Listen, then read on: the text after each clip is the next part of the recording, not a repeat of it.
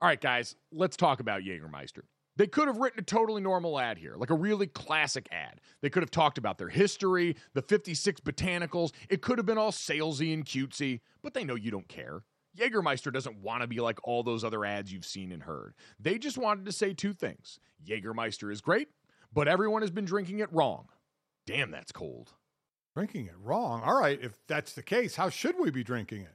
They are so glad you asked, and so am I, Dad. I'm here to help you. Ice cold is the answer, at 0 degrees Fahrenheit to be exact. Ice cold shots of Jägermeister. That's it. That's all they want to tell you. So, wherever you are, if you're hanging out with friends or at the bar, call the shots. Cheers with ice cold shots of Jägermeister.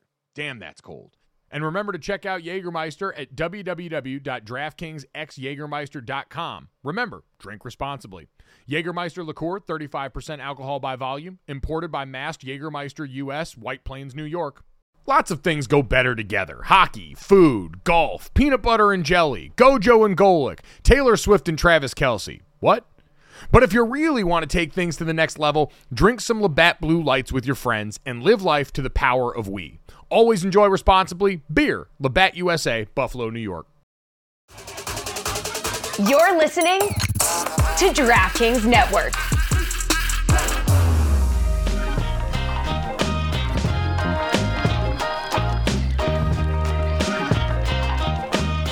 What's up, everybody? Welcome to GoJo and Golic. Mike Golic Jr., Mike Golic Sr., and Jesse Cofield holding it down for us in the DraftKings studio in Boston. We are brought to you by Wrangler, made for the ride of life. Save 15% on your first Wrangler.com order using promo code GOJO15. Great show for you guys, as always. Make sure you download, subscribe, rate, review. Leave us that 5-star rating and check us out here live Monday through Friday from 8 to 10 a.m. Eastern. Tell a friend about it. You can catch it on the DraftKingsNetwork.com, DraftKings YouTube channel, Samsung TV Plus, Roku, and more.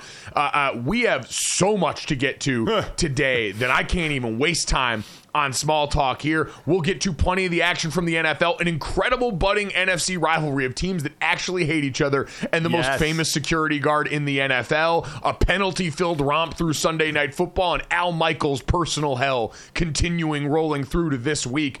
But, Dad, there is no greater hell right now, maybe, than for Florida State fans coming off the college football playoff. You guys know on a Monday how much it takes for us to go college first off the board. Yeah. But last night, we had the final round, or I should say yesterday, we had the final college football playoff committee rankings revealed after conference championship weekend in the sport. And the biggest story by far was the fact that the Florida State Seminoles became the first undefeated Power 5 conference champion to miss the college football playoff. The Final Four was as follows: Michigan sitting at the 1 seed.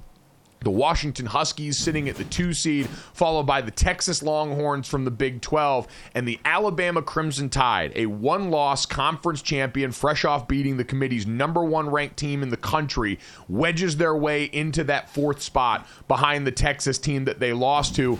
And Jesse, we had the full statement from Mike Norvell to express the frustration, we'll put it kindly. Yeah, he did not put it so kindly. He said, "I am disgusted and infuriated with the committee's decision today to have what was earned on the field taken away because a small group of people decided they knew better than the results of the games. What is the point of playing games? I don't understand how we are supposed to think this is an acceptable way to evaluate a team. What happened today goes against everything that is true and right in college football." ACC Commissioner Jim Phillips also called it unfathomable. So, yeah, not mincing words there when they're talking about Florida not making it in. And no. I agree. Listen, I agree. And the one thing I wish we could do on Twitter, as we all started on Twitter before, you know, after the games on Saturday, and then certainly before the committee got together, maybe it's because I'm getting older and maybe mellowing out a little more and don't enjoy confrontation. Why can't people just be nicer on Twitter? I mean, why does everything just fall? I know it can just fall to yelling and calling each other names. We're just giving our opinion. My opinion, it should be Michigan, Washington, Florida State would be in there, and Texas would be in there. I had said all along, Mike, when you and I were disagreeing, I had said I thought the committee was not going to leave the SEC out, and they were going to put Alabama in over Texas, but I thought no way are they leaving Florida State out because they're undefeated. So that would have been my four, those two, and then it would have been Texas, and it would have been Florida State. I agree with Mike Norvell, because I look at it, and I know you do too, Mike, his former players, and that's just, I just can't get away from that. These guys were on the field. They won the games. Everybody said they're a different team, which they are, but they're also a team with a backup quarterback than a third-string quarterback that still won a game. They won a conference championship game against a committee-ranked opponent.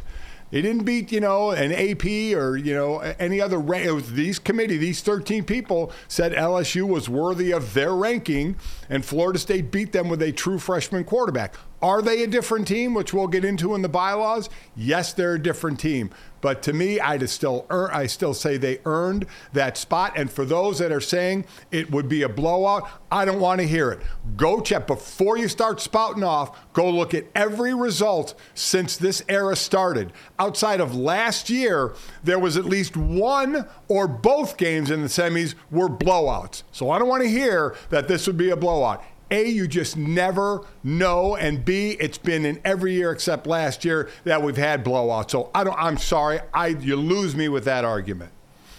And you're right, the committee has the ability to do this. When you look at the things that they're judging and the criteria for when teams are otherwise close resume-wise, the CFP will consider four criteria when teams are deemed comparable. Championships won, strength of schedule, head-to-head competition, and comparative outcomes of common opponents, along with other relevant factors such as the unavailability of key players and coaches that may have affected a team's performance during the season or likely will affect its postseason performance. So they've got rules in place for exactly this. And Dad, to be quite honest, this is exactly what people had in mind when the committee first formed, but we've never had it challenged in the way that it was challenged here. Year one, you had the controversy surrounding Ohio State and TCU, where Ohio State jumped TCU on the final weekend after blowing out Wisconsin, and that was back when the Big 12 didn't have a championship game. It was the impetus for them putting in the championship game. It changed a lot of the way that we approached that.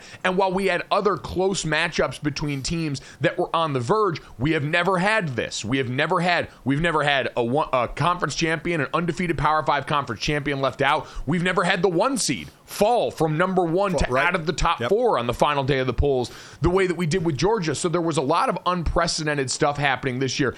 And you're right, Dad. It is sad because it does feel like, and I usually hate being the hyperbolic guy because I usually never feel like things are as bad as we want to make them out to be. I usually feel like this is stuff that kind of is the drama around this that we somewhat feel like we create. But this really does feel like, all right, then what are we doing this for? The message clearly got sent. ACC, you are lesser than. Your conference championship and your accomplishment within the body of your specific conference does not matter as much as what we saw from the other groups out there. Because you're right, you tried to do the thing where you scheduled tough out of conference. You went after LSU back-to-back seasons, the first rattle out of the box during the year. You decided to go and schedule an SEC opponent with a guy who could win the Heisman coming up here very soon and Jaden Daniels leading the charge. And again, while you're a different team in September than you are in November, I acknowledge that. Where other teams are playing warm-up games, look at Michigan's first month of the season, you had them actually go out there and try and challenge themselves, and then they got to conference play, and Clemson laid an egg this year, and North Carolina ended up being lesser than, and Louisville came out of nowhere in year one, and clearly was not respected enough by this committee to give you the benefit of the doubt, because, Dad, I know it's different, and I know Cardale Jones and company boat raced Wisconsin in that championship game, and there looked to be no drop-off, but, man, I shudder to believe that given the respect the Big Ten and the SEC get for their conference play,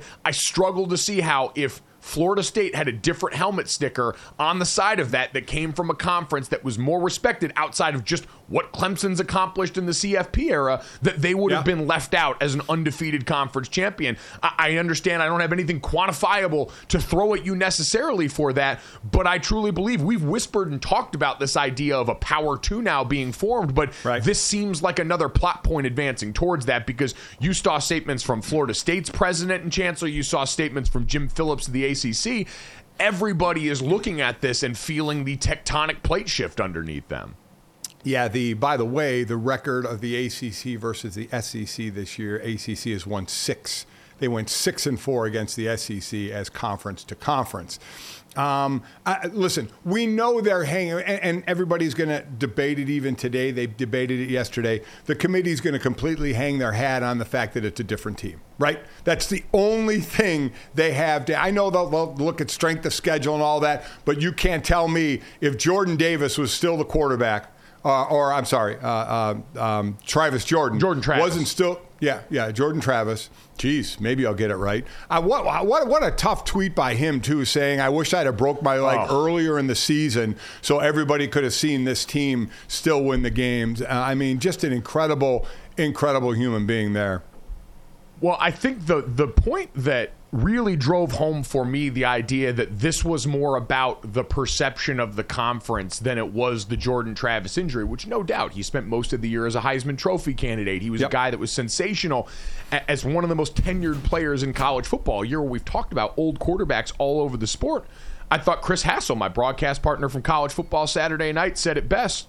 Based on the final rankings that we saw, he said, it's interesting, the SEC championship game apparently had no bearing on this. If Georgia would have beaten Alabama based on the rankings we saw, where Texas was at 3, it likely would have been Georgia, Michigan, Washington, and Texas in the Final Four, would it not? By putting, and I understand because of the nature of, hey, Georgia being undefeated or the head-to-head there, that might have skewed some ways that Alabama getting that quality of win jumps them in a way that wouldn't have otherwise happened. But I look at what they clearly valued here, and it seemed to be that, I believe Chris is absolutely right. If Georgia would have won, you would have had them stay at number 1. Michigan would have gotten in at number 2. Washington, with another impressive win against Oregon, would have been in at 3.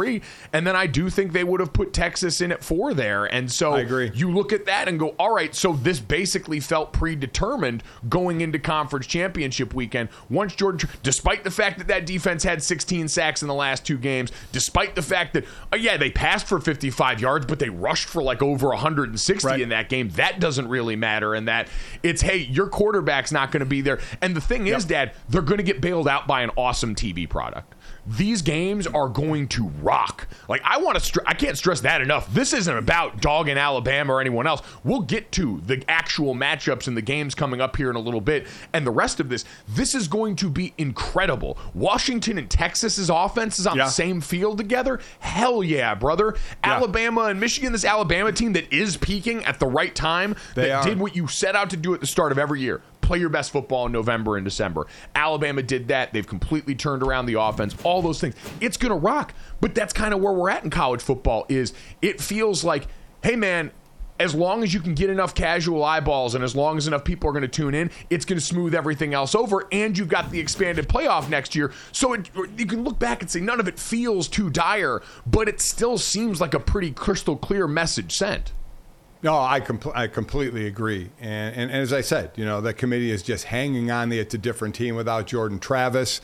And this defense for Florida State has been fantastic. So to think they couldn't compete against the offenses they were going to play. And then hear people say, well, nobody would tune into the game if Florida State got in. Oh, stop it.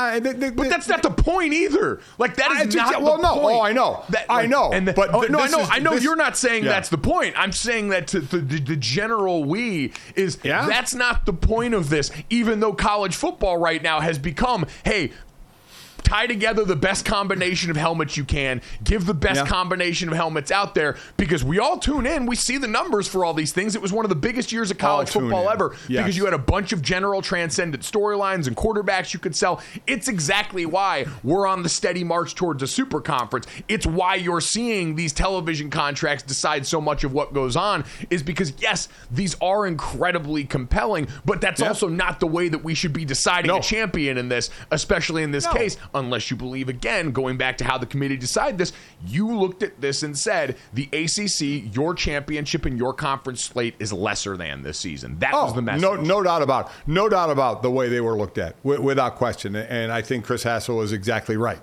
about what would have happened if Georgia won, that Texas would have jumped Florida State. I mean, they had the reason. The committee had the reason, and they were just waiting for the dominoes to fall in the right position to use the reason, right? Because that's the other question. What if we? So I guess we just said that if all the conference champs we talked about were undefeated, you're saying, and Chris said Florida State would still get jumped, is what he was saying. You would have four undefeated conference champs, and Florida State would have been the outside looking in, and Texas. Well, you wouldn't have even had an undefeated conference champion. Texas had one loss in their conference. No, that's Texas what I mean. No, one-loss conference champion. My point is, we always said, well, if the four undefeated teams going into conference championship wins, they're all in because they're all going to take undefeated teams. But your buddy Chris is saying, no, that wouldn't happen. Michigan was undefeated. If Michigan was undefeated, which they are, Washington is. If Georgia was, and if Florida State was, which they are, Chris is basically saying Texas still would have jumped them. So even if we had the undefeated conference champs, that wouldn't happen. And I agree. I think the committee had their reason. They all had it in their mind. They're not the same team without Jordan Travis. So we have the out to push them out. Now we just need the dominoes to fall in a situation where we can justify who's going to jump them. You did. You had, and we've talked about this, you had a deeper pool of talented teams than you've ever had before. And I guess when I say the ACC's conference championship is lesser than, obviously the quarterback factored into that sum.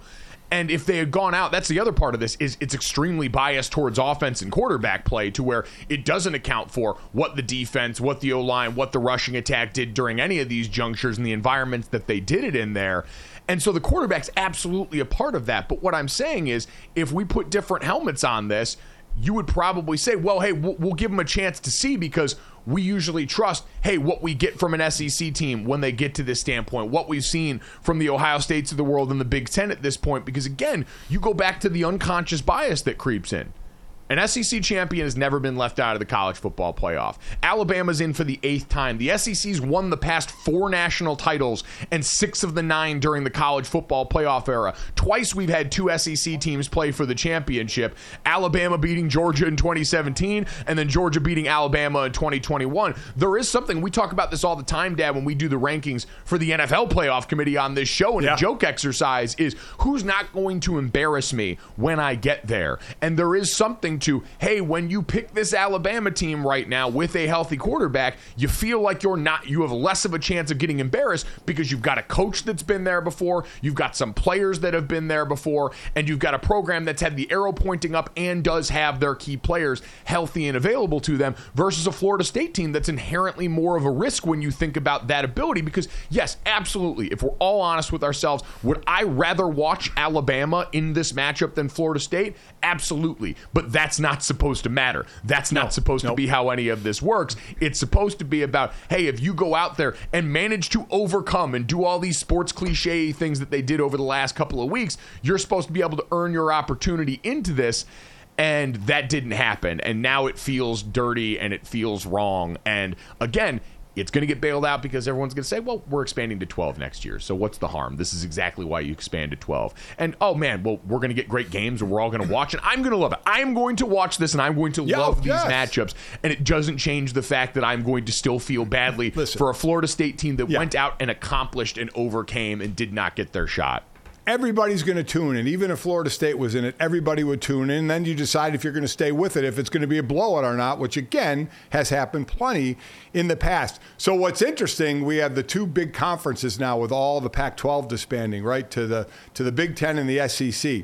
If you go to next year and you look at the top 12 teams that we have on the board and for what the committee did, 11 of them would be, by next year, either Big Ten or SEC teams. The only one not would be Florida State from the ACC. All the other teams. And people are saying, wait, no, Oregon, Washington. No, Oregon, Washington going to the Big Ten. So they will be in the Big Ten and then the SEC. So 11 of the 12 teams, if we had a 12-team playoff this year, would be from going into next year, we'd have what the new conferences are. The Big Two, which is exactly down the road we think this is all going.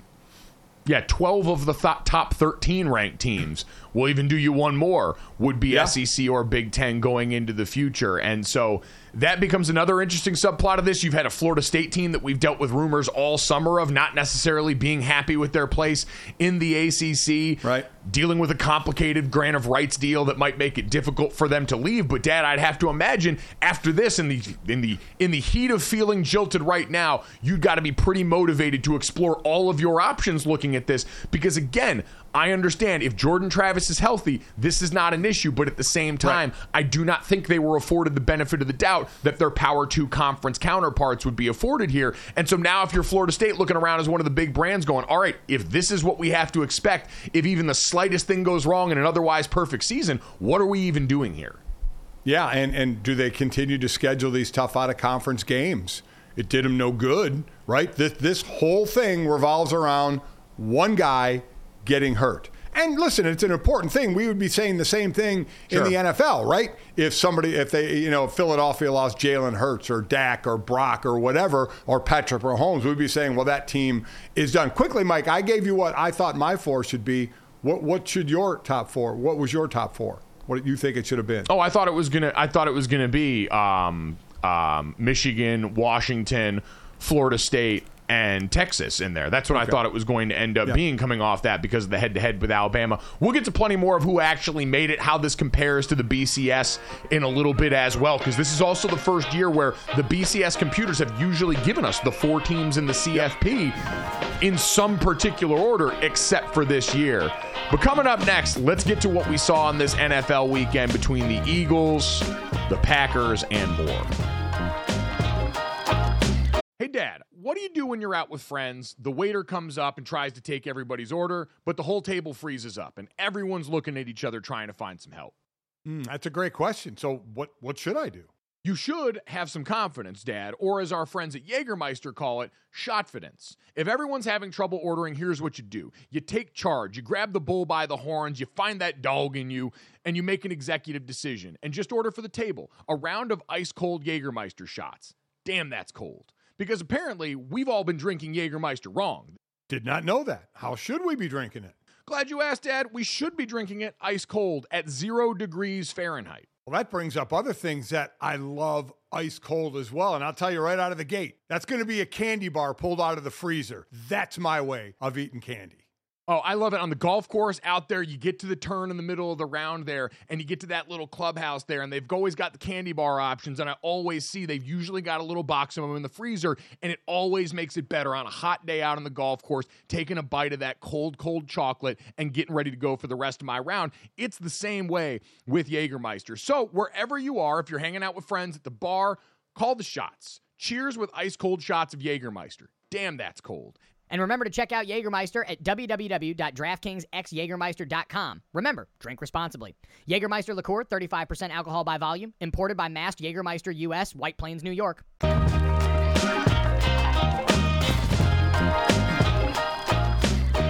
right, elsewhere in the world of sports, if you weren't screaming about the college football playoff on the internet yesterday, then are you even a person or a bot? You were probably watching what we... The head going in is the game of the weekend, Dad, in the NFL. The 49ers and Eagles, a rematch of last year's NFC Championship game. A lot of bad blood between these two teams. Deebo Samuel talked his stuff during the offseason, calling the Eagles secondary trash. We heard from basically everybody on the 49ers roster about if we had anything but our third-string quarterback and Christian McCaffrey throwing passes, things would have gone differently in that game. And man, did it spill over onto the field. I don't know if anyone had on their bingo card, Dad, linebacker and security guard getting ejected for an altercation in this game, but that is the exact embodiment of the kind of bad blood that we saw in this game. So Philly was not able to go out and win this one for Big Dom, their security guard, that ended up getting thrown out after a confrontation with Dre Greenlaw. Instead, Dad, the 49ers set the damn tone and put the NFL on notice. That right now is the best team in football, and they went out in Philadelphia and left zero doubt about it. You know, and by the way, there's no revenge. You know, everybody that wanted to call her, it's not a revenge game because you won last year, you were in the Super Bowl. This year's a regular season win. There's no comparison, though you do want to try and exact some, payback because you got beat and you think if you had your guy, that you would have won. That being said, Mike, listen, even you and I playing and you and I calling games, the one thing that I think we both agree on is let a couple of series go by before you start making predictions on how a game is going. People will see a drive or two and say, oh, man, you know, this is it for this team. Look at how good they look. A lot of the first couple drives, we know they're scripted plays, is kind of a feeling out period. And yesterday's game it really kind of spelled that out. In the first quarter, the Eagles were winning 6-0, and San Francisco had minus 6 yards of total offense. That's the fewest amount of yards they had in the first quarter under Kyle Shanahan in the first quarter. So I'm sure everybody's going, wow, Philly. You know, I know they only got a couple of field goals instead of touchdowns, but, man, they're dominating. And then all hell broke loose, and San Fran just smoked them. At one point, San Francisco scored on 6 straight drives. Got chippy. We'll get to the fight, but the most important thing is what we saw on the field, and that was San Francisco, who, by the way, is still the 2 seed in the NFC to Philadelphia being the 1 seed because they have one less loss, though they go to Dallas this week, which makes it interesting. But San Francisco really made a statement after we head scratched a little bit about them for 3 losses in a row. They have come back with an absolute vengeance. And, Dad, it was pretty easy to identify the problem area where this went wrong for the Philadelphia Eagles. Defensively for the Eagles, linebacker and safety have become a real issue. You can throw nickel on that, too, when Eli Ricks had to get on the field. But they were dealing with backup linebackers. Zach Cunningham lost to injury. Nakobe Dean lost to injury going into this game. So you had guys like Ben Van Sumeren that were getting signed back here. Nicholas Morrow, who were drowning. Kyle Shanahan, who might be the worst offensive coordinator in the NFL if you are dealing with backup linebacker talent, two-faced, because of all the motion, because of the running back room that they have led by Christian McCaffrey, the tight end room led by George Kittle, the fact that Deebo Samuel wears basically every hat in the building, and that was reflected in his stat line, 4 for 116 receiving, 22 rush yards, 3 total touchdowns. They gave them everything to look at, and Dad, you saw gaping holes in the middle of that defense, and what it turned into by the end was a group up front that was also exhausted because you look, that's also a factor in this game, right, Dad? The Eagles have been on the field in the last 2 games for 175 total plays on defense and 72 minutes and 31 seconds of game time in that, the most of any 2-game span in NFL history for a team. So they looked gassed, they were beat up in that area, and it showed, and the 49ers went full throttle and took advantage of them there. Well, they did, and it does get tiring, and that's not usually the case with Philly, who has kind of a balanced offense normally between the way they run the ball and throw the ball. But yesterday they didn't, and a lot of it was the score got away from them a little bit. They got it to a 1-score game, I believe, in the third quarter, and then San Francisco just pulled away. And, you know, it does. It makes it difficult for you as a team to kind of stay with somebody if you're on the field for as long as you are. So, and I agree with you. So will the Eagles get healthy at the right time? That's what we always talk about with attrition. Every team goes through it. Every team gets nicked, even San Fran when they had Deebo out, when they had Trent Williams out.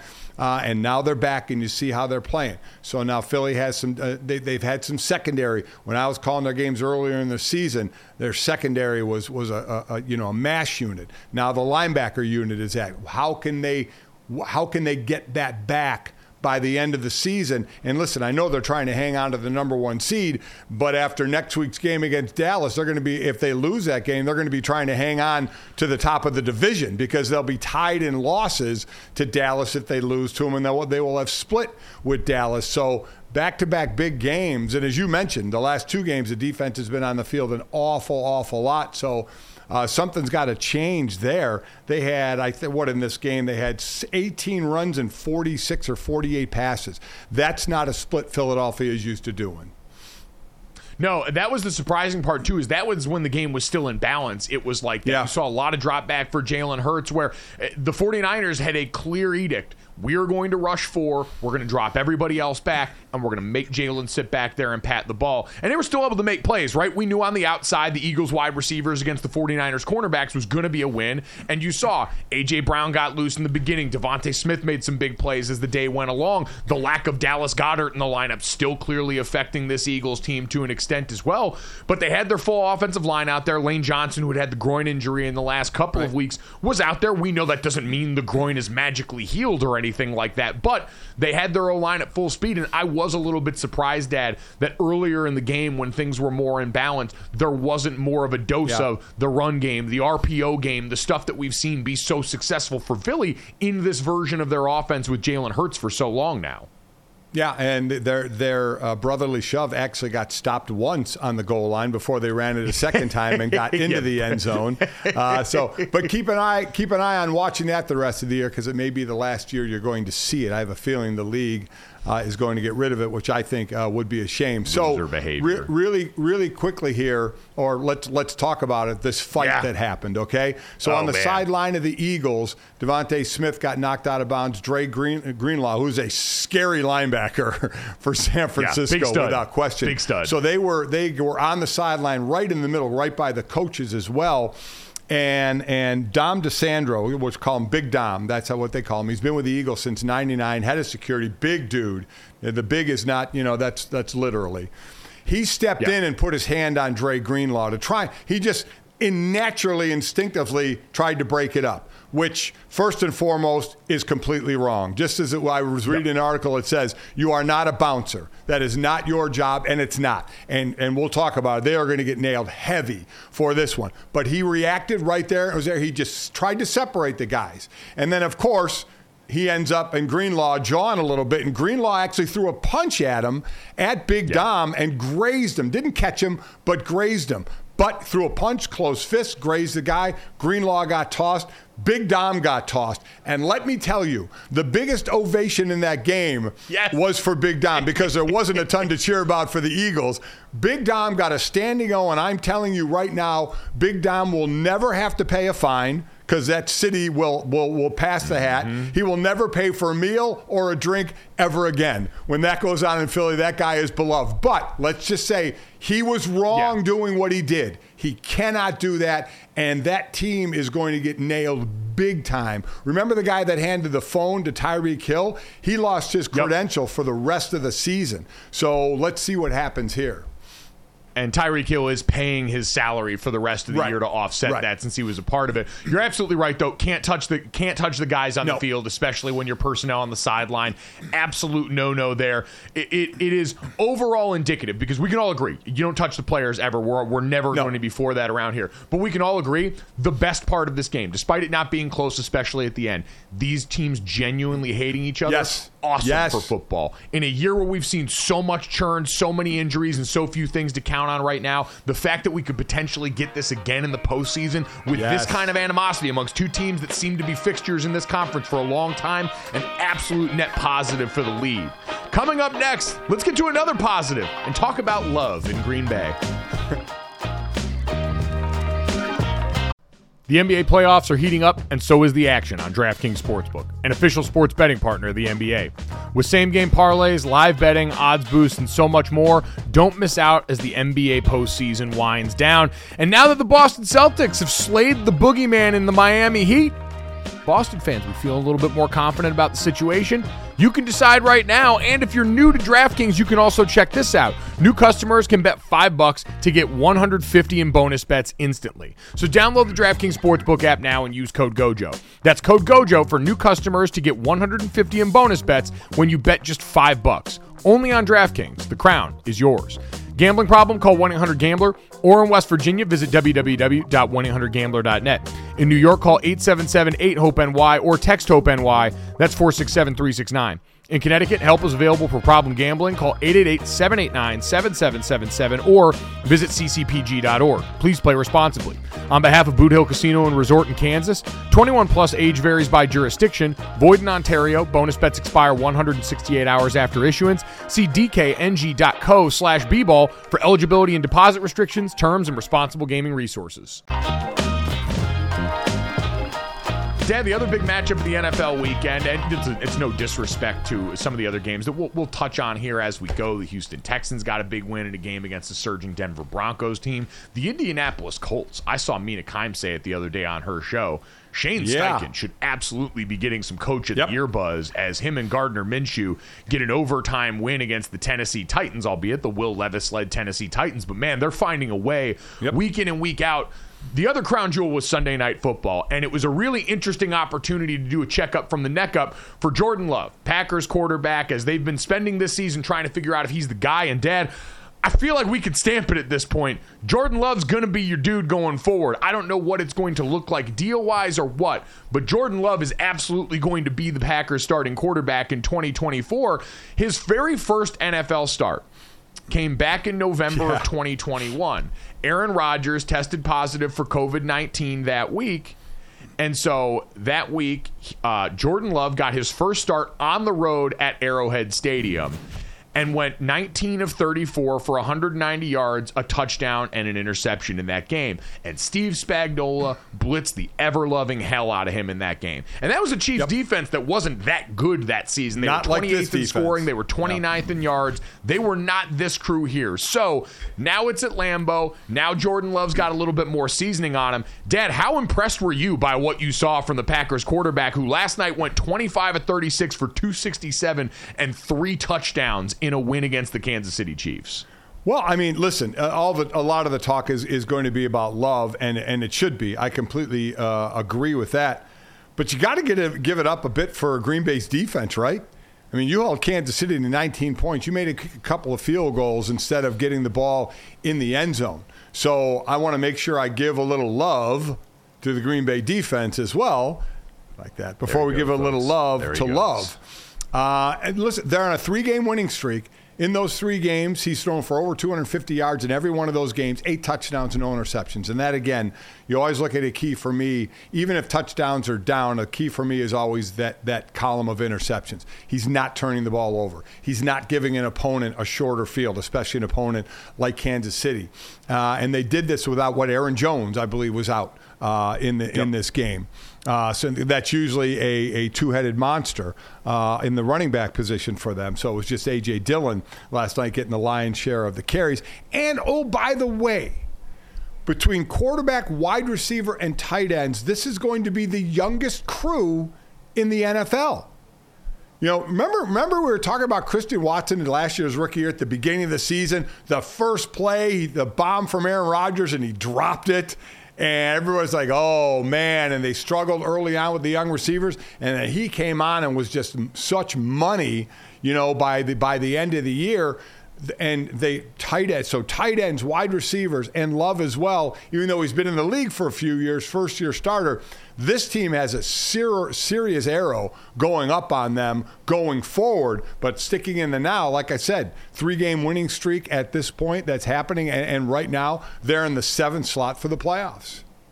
Yeah, and we talked about Kyle Shanahan as a play caller here. Matt LaFleur take a bow, too. I think in the midst of all this, as they've gone and developed a lot of these young guys who, listen, while we talked about them a lot last year in that way, Dad, being around and learning from Aaron Rodgers, there's no small feat. There's no discounting what that can do for a young team, even if they didn't get to see all of the fruits of that last year. It clearly laid the foundation, and this year they've kept up with that development now, and it's got them absolutely. I mean, I know after the game, a couple of their playoffs said their goal is the 1 seed in the NFC, and while that might not be totally realistic at this point, this is still a team that's absolutely playing like a playoff squad right now that will fall into that team nobody wants to see come the postseason either, that daunting label that we always throw on teams at the end of the season. And think about where we're going with them. Right now, much like we have in the AFC, where 3 teams coming out of one conference. You know, we have that in the NFC in there with the 6th slot going to Minnesota and the 7th to Green Bay. Look at the rest of Green Bay's schedule.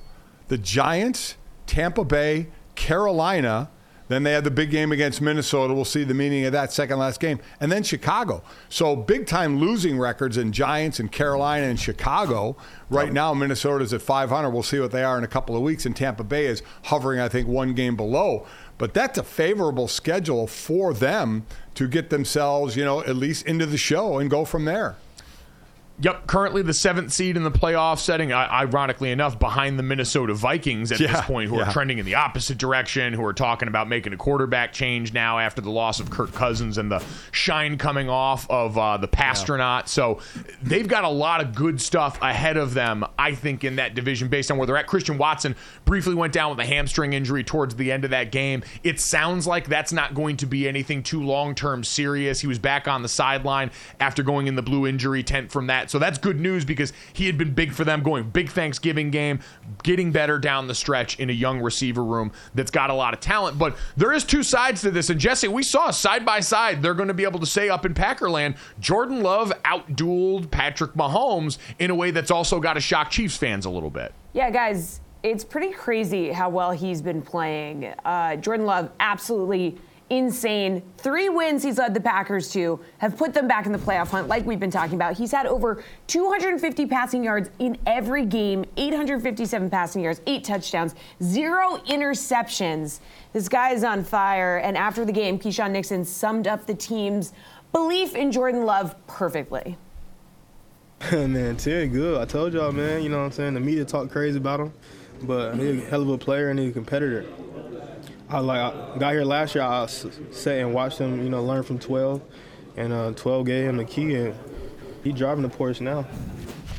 First of all, it's always nice when you can be part of the Porsche. Yeah. And also an absolutely unreal hat that Keyshawn Nixon is wearing. I just wanted to point that out. The style is unparalleled. So Packers jumped into the last playoff spot here in the NFC 6-6. This is a playoff team, right, guys, if the trend continues? This is 100% a playoff team on this side. There's no doubt about it, the way the Green Bay Packers are playing right now. The NFC North has become a much more interesting race down the stretch with, hey, if Justin Jefferson comes back for the Vikings, how does that look? The Detroit Lions got a big win yesterday that looked like it was going to be even bigger. They let the Saints back into that game on the road a little bit. Dad, I am concerned on the other side, and I want to ask you, what this does for your belief in the Kansas City Chiefs. We were riding high after the offense looked so good against the Las Vegas Raiders, and then we went back to a lot of the disconnect. Missed opportunities downfield with Marquez Valdes-Scantling, who's back for a revenge game. Plenty of that just not looking right here. What do you view the Kansas City Chiefs as right now? Well, I mean, I still and think about it right now. They're sitting in the 4 slot of all the division leaders. They're 4th. It's Miami, Baltimore, Jacksonville, Kansas City. That's how the seeding would go right now. Mike, I'll continue to say on the passing game, because Pacheco helps that running game so much, what he does. He ran for over 100 yards last night. They ran for about 150 as a team before Pacheco got thrown out on a fumble that didn't even count.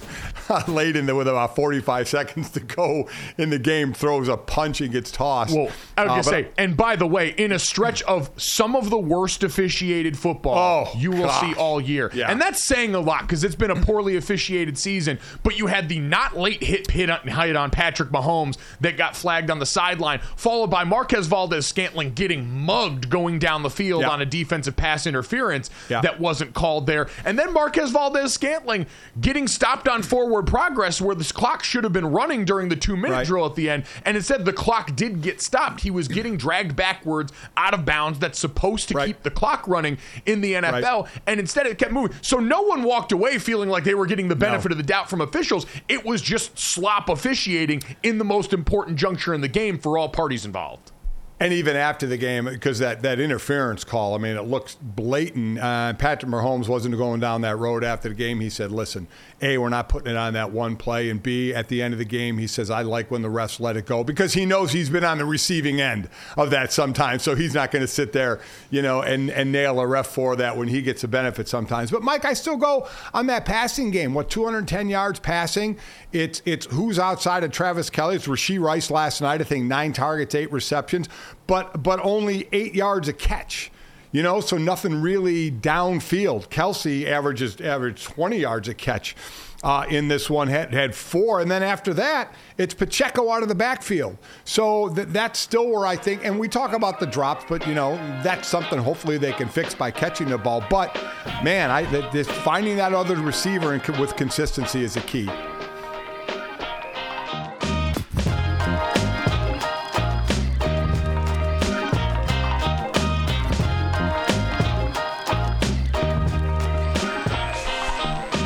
Welcome back to GoJo and Golic. Let's get to some sounds from around NFL Sunday with Mic'd Up Monday, presented by Wrangler. So, guys, the number one Dolphins defeated the Commanders in convincing, nay, blowout fashion, 45-15. And Tyreek Hill absolutely went off. 5 receptions, 157 yards, 2 touchdowns, 1 roller coaster celebration that had the crowd going wild. And after the game, Tyreek was asked how he feels about teams that play man coverage against him. At some point, it's like, man, I don't know, man. I just appreciate it, you know. Thanks for, you know, not respecting me, I guess. So, yeah. I think that's a great new email sign-off. Thank you for not respecting me. Tyreek did jump to Offensive Player of the Year. His odds jumped over Christian McCaffrey this week. Tyreek now minus 175. Guys, how do you stop Tua to Tyreek? It seems like you just can't. It really was, and a perfect combination of both of them, because there were some phenomenal plays by Tua in the pocket to get loose for some of those throws to Tyreek down the field. But, Dad, he's been the best non-quarterback in the NFL so far this season. He's on pace for some historic numbers there. Go even a step further, Offensive Player of the Year seems pretty sewn up for him. But MVP, he is now the highest graded non-quarterback in that as well. He's 7th in MVP odds at plus 1,600. He's tied there with Christian McCaffrey. So the two of those guys going to go blow for blow, I'm sure, for both of those awards down the stretch of the season, and have plenty of opportunities to do so. Yeah, I think it's a two-man race, and Tyreek Hill, I know, took the lead now, but I'm certainly not counting out Christian McCaffrey. Christian McCaffrey is more versatile, correct? He runs the ball, and he catches the ball out of the backfield, but Tyreek Hill is a home run threat, whether he catches a hitch, a bubble screen, an in route, or a go route. I mean, he's a threat. And you know this, Dad, as a defensive player. What's the number one thing up on your bingo card when you're getting ready to play against a team that every defensive coordinator is going to look for? Where's the speed at? Outside receiver can affect the team in a way that few other positions can outside a quarterback on the field. So I do think that factors into this somewhat. But, Dad, it went even a step further. How about Wes Welker, who's obviously a coach for the Miami Dolphins and his wide receiver coach, and former New England Patriot, a teammate with Randy Moss on that 2007 Patriots offense that lit everyone on fire. Wes Welker fixed his lips to say this. He said, quote, "Randy Moss is probably the best deep ball receiver ever in the game. But Tyreek can run the whole route tree. He can run choice routes. He can run lookies. He can take the top off. His ball skills, coming in and out of breaks. Name a route that you don't like Tyreek on. I can't think of one." Dad, him basically saying he thinks Tyreek Hill is a better overall receiver than Randy Moss is wild. And you know why this is happening, right? The short kings are sticking together. Wes Welker's looking at this. This is bias against the talls. He can't go out there and support the talls. Tyreek is like him. He looks over there, and while, the skill sets are a little bit different, Wes Welker, more of that true white slot that started to dominate the NFL for so long in the early and mid-2000s, he's looking at this and saying, hey, the short guys got to stick together on this. We can't let them have everything. That's the old Napoleon complex, right? So, to me, I'd love them both on my team, but you're giving me one. I'm still taking Randy Moss. I mean, Randy Moss is just an ungodly athlete for his size and what he was able to do. But take nothing away from Tyreek. Tyreek, so basically, he's a hair under 1,500 yards. I think he's at 1,481. So let's round it up. Let's give him 19 yards, 1,500. 5 games to go. Quick math, Mike. Come on. How much do you need a game to get to 2,000? Oh, dude, I'm already worried about the next topic we got to get to. Dad, I'm worried about trying to transition us to the next sound. My brain can't do math like that right now. 100 yards a game. That's your king.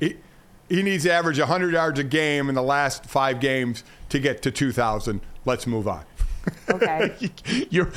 Why do you try and make me do your kink every time? You like mental math. You do the mental math. Jesse, what do we got next? Yeah, okay. Well, here's a number. That's a great transition. Houston ended Denver's 5-game winning streak. Numbers. Unfortunately, Tank Dell done for the season after breaking his leg. That sucks. But Nico Collins stepped up, 9 receptions, 191 yards, and a touchdown. Texans' last 8 games have been decided by 7 points or less, you guys. Another number. They are 5-3 in those games. So here's DeMeco Ryans after the game about pulling out another close one. When you are in these games, and this is the NFL every week, think that's why they have that Red Zone channel. It comes down to that last moment every single week, every game seems like it's within a score, right? So it's how you operate in that moment, right? Not blinking, not panicking. It's like everybody being under control, calm in the moment, and just executing. And that's what our team is continuing to show each and every week. Guys, you talk about intangibles. The Texans seem to have that it factor, right, where they just get it done. Their head coach is a fan of the witching hour. Of course they've got the it factor. He's a man of class and great taste here. And, Dad, while it was terrible news about Tank Dell, who's been awesome this season, broken fibula, going to miss the rest of the year, the Texans can take solace in the fact that some of their other young guys did great. Will Anderson Jr., 2 sacks in this game, a tip pass on one of Derek Stingley Jr.'s 2 interceptions in this game. And with the Browns and the Steelers both sputtering ahead of them, Dad, we've been saying it for a while, but this Texans team, another team that looks like a playoff outfit. Let's look. They play the Jets. Then they still play the Titans twice. They do play the Browns, which has started 4 quarterbacks this year because of Joe Flacco yesterday. And then they finish up with the Colts. The Colts right now are in the 6th slot at 7-5. Cleveland 7-5. So they play both those teams, and Houston is 7-5. So they have it right in their hands to control their destiny. Good for them. All right, speaking of controlling your own destiny, apparently, the Chargers still kind of fall in that range, but Jesse, watching what we watched yesterday, I don't know if there were any winners in the Chargers-Patriots game. Yeah, let's talk about this Patriots game. So they lose 6-0, not great. They became the first team since the 1938 Chicago Cardinals to allow 10 points or fewer in 3 straight games and lose all 3. After the game, Belichick was asked about if he wanted to still keep coaching the Patriots, and he said he's just getting ready for the Steelers. And speaking of the Steelers, they lost 24-10 to the Cardinals, lose Kenny Pickett to injury. Mitch Trubisky came on in relief, and Mike Tomlin was really disappointed in the effort after the game. You know, that was a horrible day at the office. We didn't do much right in that game, to be quite honest with you. And so we got to own that, obviously, starting first and foremost with me. Just losing football. And what this means, guys, is Al Michaels is going to get Zappy and Trubisky on Thursday Night Football. You hate to see it. You just hate to see it. God gives his toughest battles to his strongest soldiers. God gives his toughest battles to Al Michaels, Dad. What did he do to deserve this? I mean, could you even believe this matchup now going forward, which I guess, you know, many thought, you know, maybe these two teams are going to be in it or thinking more. I have no idea. But this is what happens late in the season is you get in this situation, and it is ugly. That Steeler loss stunned me. James Conner coming back, though, used to, you know, former Steeler, had a big game for the Cardinals. And as I've always said, whether it's amicable or not, when you play your former team, there is extra juice in that game. And Conner was carrying the ball with some extra juice in that one. The Patriots and Chargers, there's nothing worse than a horrid game, except a horrid game when you're wet and it's cold. So then that multiplied, because, Mike, as you know, as players, there's something when it's cold. But when you're wet and cold, that adds to it. It's just horrific. I mean, that was just horrific all the way around. Think about between both of those games, you were wet and cold in New England in that game with the Chargers, which stinks, especially for the Chargers. You used to living in Los Angeles. Yeah. You were in San Diego before that. Your life is great. And then the Steelers and Cardinals, multiple weather delays as some of the craziest looking skies were rolling over. You know, I don't know, after Acrisure Stadium is what they call it now. Yeah, I don't know. Looked miserable there. And Dad, as someone who lived life during the 2.5-hour lightning delay with Notre Dame and South Florida back in 2011, going back in and having to pop off the pads a second time, couldn't imagine that. It was bad enough once when you eat all the snacks in the locker room that were supposed to be there for halftime before you even get through the second quarter time-wise. I can't imagine having to do that twice. Throws everything off. Without question, throws everything off, including sometimes your game when you go back on the field. Clearly the case for all teams involved. Coming up next, let's take a look back at the playoff preview for the CFP this year.